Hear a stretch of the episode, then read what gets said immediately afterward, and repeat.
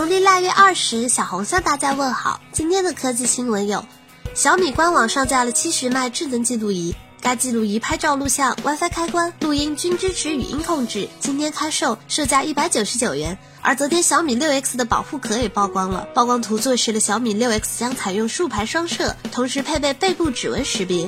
结合之前曝光的消息，小米六 X 仍是全金属机身加穹顶式天线设计，极有可能在 MWC 二零一八上发布。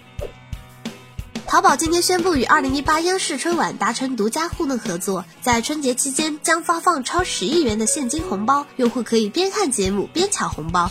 阿里巴巴就是有钱任性啊！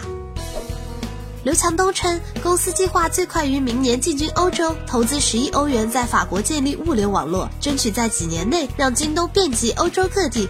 不过，欧洲的人工成本为东哥捏把汗。华硕网盘宣布将于五月一日停止服务，届时大陆用户将无法登录使用，其中的数据也将自动删除，无法恢复。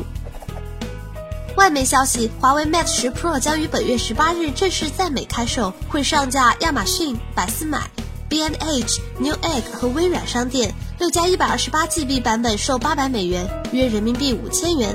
而荣耀的 CEO 赵明则在微博上表示，手机拍照通过 AI 等技术终将超越入门微单。